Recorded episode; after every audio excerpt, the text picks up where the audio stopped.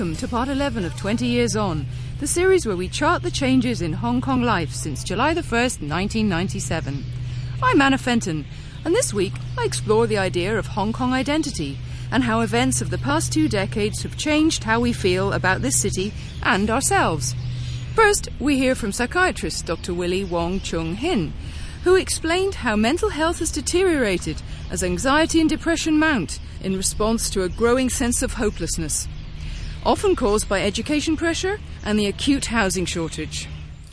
I think Hong Kong people know that we are now part of China, and however, in the past few years, I have seen a lot of clients coming to me complaining of different issues. Like housing issues, the education system problem, and also they sometimes complained about the political environment. And I see a lot of people are getting dissatisfied with the political environment nowadays, especially the younger generation. And we could see a lot of news on this issue and a lot of demonstration in the street in recent years. And all this show that our living place is not as peaceful as we expected 20 years ago. Yes. Do you think people are disappointed with the way things have turned out? Yes, I think so, and also this lead to a lot of psychological issues as well. And in my job, I saw a lot of clients presenting with different kinds of emotional problems. We can divide into 2 groups. One of these are the parents. Nowadays, we see that the parents perceive a lot of competition in looking for schools. Especially in recent years, a lot of people have come to Hong Kong for living, and from mainland China. So they find it very. They find this is big competition in looking for a school. So the parents became very nervous, and they, in a way, they put a lot of pressure on their children, and because they worry about their ability to compete for a good school, and in this way, the children and the students feel a lot of pressure. And I once encountered a 7-year-old child who was a primary 2 student, told me that he disliked the educational system in Hong Kong. And I was quite shocked about his comment, especially in his age. And we started to dislike attending school in the very beginning of his education journey.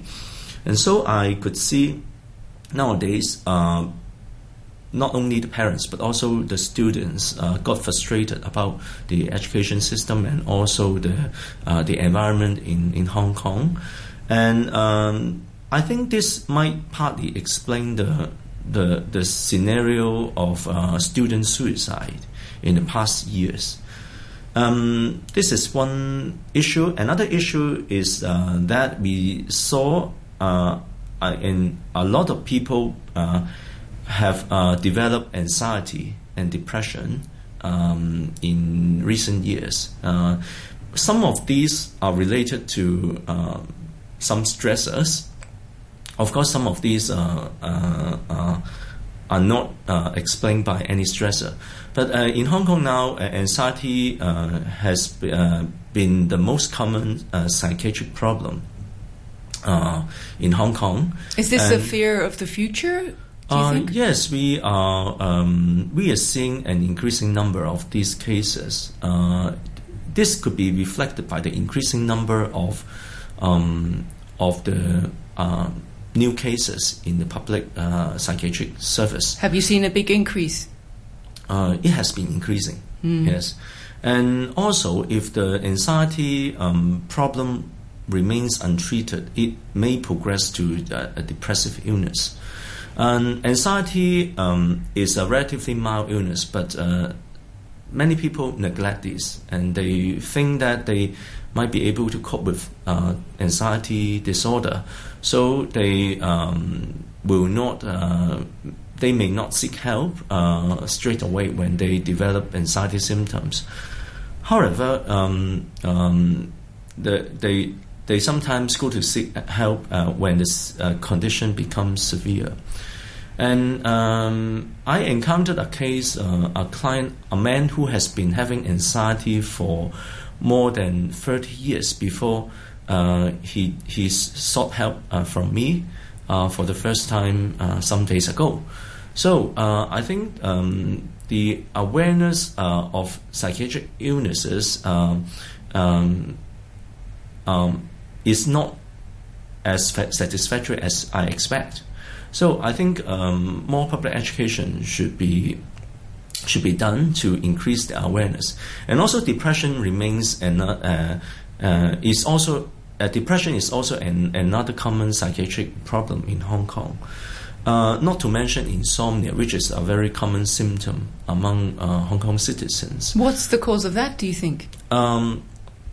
There are many causes. Sometimes insomnia stands alone, and sometimes it belongs to a symptom of psychiatric problem. And there are many causes, and one of these is work stress and also other life stresses. And in Hong Kong, people are very hardworking, and usually their work hours are quite long. And I have some clients telling me that they even need to have overtime work during the weekends, Saturday and Sunday.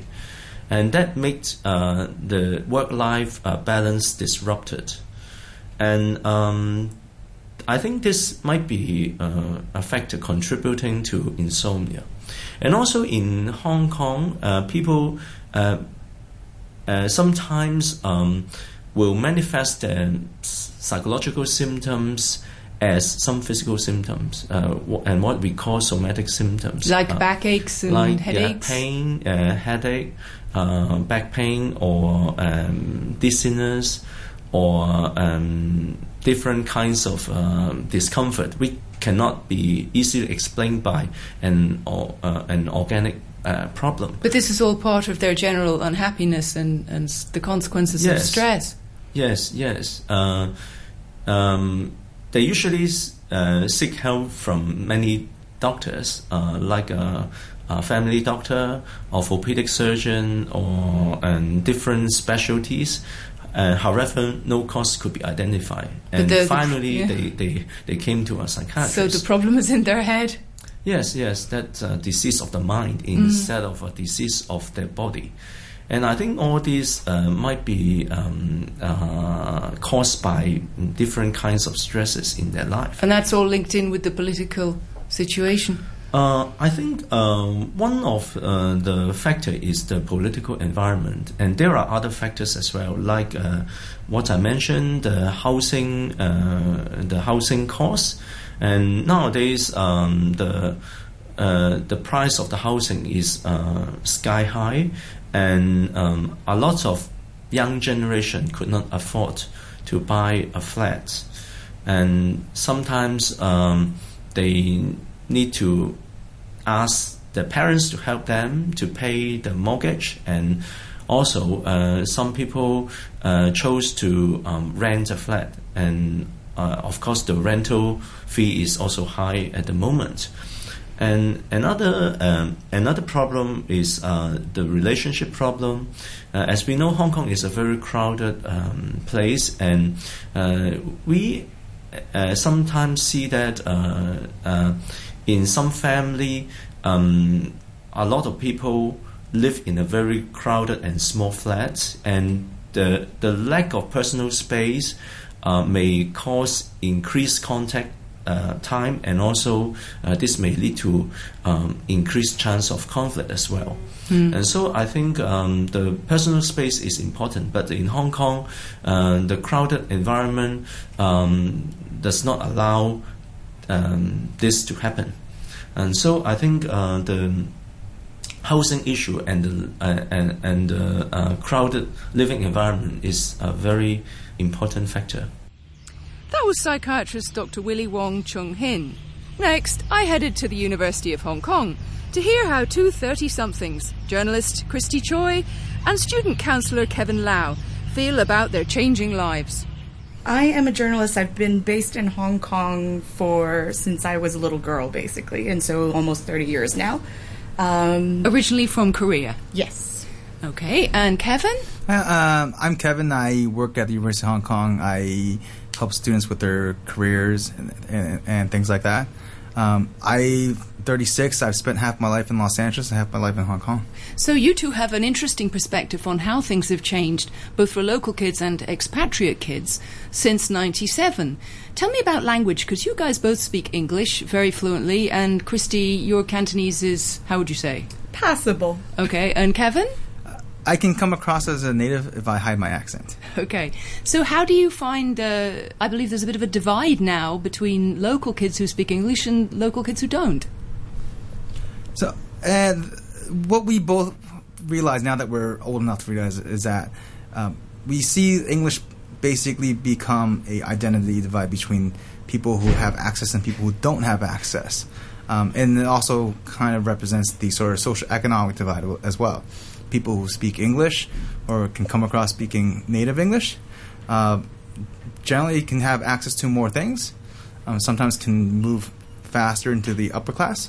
And then those who don't just don't have a lot of access. And Christy and I both having background being able to speak English as a native person, we now see this now that we're old enough to do. So, Christy, I think it's true that maybe you'd use English if you want to get somebody's attention more than It's actually, even in reporting, it's curious because sometimes I used to think that it was quite a disadvantage when I liked Cantonese. But the thing is, later on you can pull aside the officials. You can pull aside all these people, and when you speak to them in English, they'll give you more time a day. And what do you put that down to? You know, it's really hard to say, but it could be that, you know, it's a colonial hangover. Interesting. And within your families, do they still speak mostly Cantonese, or would they speak English as well? So my family, half of them speak English, half of them speak Cantonese. So that's why I kind of see both sides of what I get away with when I speak English and what I don't get away with when I speak only Cantonese. And so if I speak English over the phone, I know I can probably get certain things done faster. And if I say in Cantonese, I'll probably have a longer fight ahead if I'm just trying to get customer service over the phone. Right. Now, Christy, in terms of identity, how do you think it's changed in the way Hong Kong people saw themselves in handover year 1997 to how they see themselves now? Do they see themselves as still Hong Kong Little Island or Hong Kong part of the giant motherland? Well, I always felt like Hong Kong people had a very global view of things when I was growing up, that most people around me had this idea that they would go abroad, come back, or had all this opportunity ahead of them. But in sort of the reporting that I've done over the last few years, I feel like that sense of opportunity and potential and is not quite there anymore. Partially, one of the things that I spoke to with a friend who does hiring for a multinational company, he works for a private equity firm, he was making the point that it's extremely hard for especially local kids to find employment because partially of the language and cultural barriers. Especially if he was making the point that if they wanted to work on the mainland, their Mandarin wouldn't be as up to scratch as, say, someone from the mainland. Their English also isn't as good, oftentimes. And these students that have come through often also speak Cantonese, especially if they're from Guangdong province. Of course. And so how do you compete with something like that? And they already have full access to the culture. They've grown up in it. Hong Kong people, the reality is the culture is actually extremely different. And they find it hard to adjust to the way of doing business on mainland China. And so my friend made this point, if they don't go out there or if they don't go abroad to get experience with a multinational company in dealing with people from all over the world, it's very hard for them. Kevin, I believe we now have some fake ABCs that people are pretending that they got education overseas. Yeah, so there's this term that's been going around the last few years in Cantonese. They say "ngai ABC," but basically it's fake ABCs. And if people scrounge around the sort of the local sort of social media and they see this is an ongoing joke, that they'll even laugh at some of the sort of pop stars that they might say words in Cantonese, but they'll add a well, lo at the end to pretend that they don't speak Cantonese natively. And it's been an ongoing joke, and you can kind of see this language issue kind of basically feeding into all aspects of it now around what English means. Is it privilege or not? Okay, so do you think there's an appetite among your students to speak in English and use it? They all have to. That's the thing. The curriculum here is based on English. So in terms of our identity as a place, do you think that has changed, and in what way? It's interesting. Kevin and I were actually talking about this a little bit earlier as well, but I don't know if we thought about it so much when we were younger as like an identity. But I don't know if it's because when you're a child you don't think about these things very much. You just accept the identity that you're handed. And in that case, we all knew that Hong Kong was a British colony. You know, it had this funny history. It had belonged to China at one point, but it had still already been, 150 years of British rule. So you didn't know any different. And then when, things changed around, me being, back then an outsider, we didn't know if we were going to stay longer than we did, but we ended up becoming locals in a sense.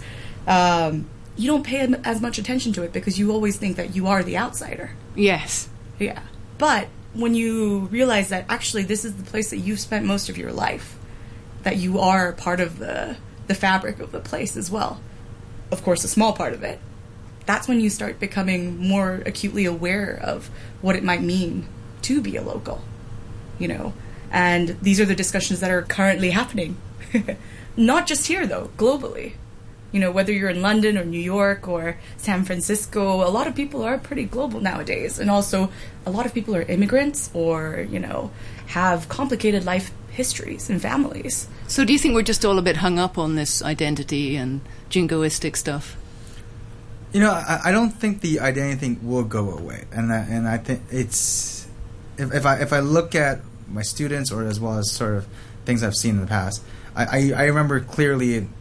during the handover, I remember standing on Cheapside Trip here and actually seeing when the police officers changed their badge, there was people were kind of rooting. I was like, oh, wait, it's so there's an identity to that. But I remember clearly in 2008 when Beijing was unpicked, people in Hong Kong maybe felt more Chinese at that time. And then if we ask people now, and I'm sure many will say differently. So I think this whole identity thing, we have no choice but to talk about it. That was student counsellor Kevin Lau and journalist Christy Choi. Finally, I caught up with Dr. Mark Gandolfi, who has run the St. John's Counselling Service for many years. He explained how attitudes to mental health have changed. People in Hong Kong are becoming a lot more comfortable in seeking counselling, not only because of the fact that they see the value in it, not only because of the fact that they are also, if you will, becoming a lot more open and honest with themselves about the challenges that Hong Kong is going through. But they're also hearing from others in the community at large, family, friends, co-workers, that counseling and mental health is a good thing. So no longer such a stigma. That's correct, yeah. And, a good point to take a look at is when the handover occurred in Hong Kong, I saw a couple things going on that was quite similar both in the local and the expat community.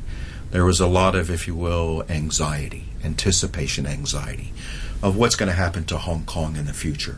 Is Hong Kong going to become just another Chinese city, whatever that really means? Or is Hong Kong still going to maintain a very unique identity? As when people talk about Hong Kong, it brings up many emotions and images for those who are local and expat who have either lived here or visited. So that's always been an area of concern that people have had since the mid-1990s. The other thing that we're also seeing besides the identity of Hong Kong, and that is, you know, how our lifestyle is changing now in Hong Kong. Right. And sometimes that lifestyle is a direct impact because of the new laws that we have with the Basic Law. Mm. And sometimes that causes a bit of ambivalence. Where are we going with respect to freedom of press? Am I going to have to be very careful about what I say, not only in private but also in public? There's that. But more importantly, people are taking a look at policies around housing, policies around education, and how that's going to affect our children and our children's children. So we have growing concerns in that area. Growing concerns we have with those that are graduating from universities now that we see, especially both in local, but more importantly, in those students who come here and want to stay in Hong Kong. Are they going to be able to find employment where they earn enough money to buy a home? And so owning a home is still a universal as well as a Hong Kong element that people see that they're successful, that they've achieved something. And there's growing anxiety, especially in the local communities, because depending on who you care to quote, 55% plus of local Hong Kong residents can't afford to buy a home. That's quite anxiety-provoking. Now, what effect would this have on their future plans to stay in Hong Kong? Would they be looking at immigration? I hear Taipei and Taiwan is very popular, but very hard to get into. Well, we've always had a very interesting, if you will, historical view on, you know, how people immigrate. It's always been around, if you will, going from good to better. Whether one has left Europe to go to the United States, you know, when the United States became a country of its own, whether it's those who have gone from Hong Kong to Canada or Australia, whether those who have lived and been raised in the UK and then go overseas to improve upon themselves. Immigration has always been a historical and a universal phenomenon. But nowadays we also take a look at it from a brain drain perspective. That if we have, if you will, the bright young people that are graduating from the universities, and if they're not seeing opportunities in the local community, and they would prefer to stay in the local community, but we have nothing to offer them, then that is a type of immigration that I think would make all of us quite nervous and anxious in Hong Kong. And we're seeing growing numbers of that. At what level? Just university graduates or well-paid expatriate bankers who are finding refuge elsewhere? Yes, we do see from time to time an adjustment in certain sectors of employment, whether it's the financial banking, whether it's in academia, whether it's in research, manufacturing, etc. There's always going to be ebb and flows of employment, if you will. So we're always going to have those issues of sometimes the expat community is not going to see, if you will, a growing job place market. And we might even have, if I can use the term again, a brain drain of the expats that actually add value and, if you will, very, very different, if you will, ways of doing things in Hong Kong that we all benefit from. Okay.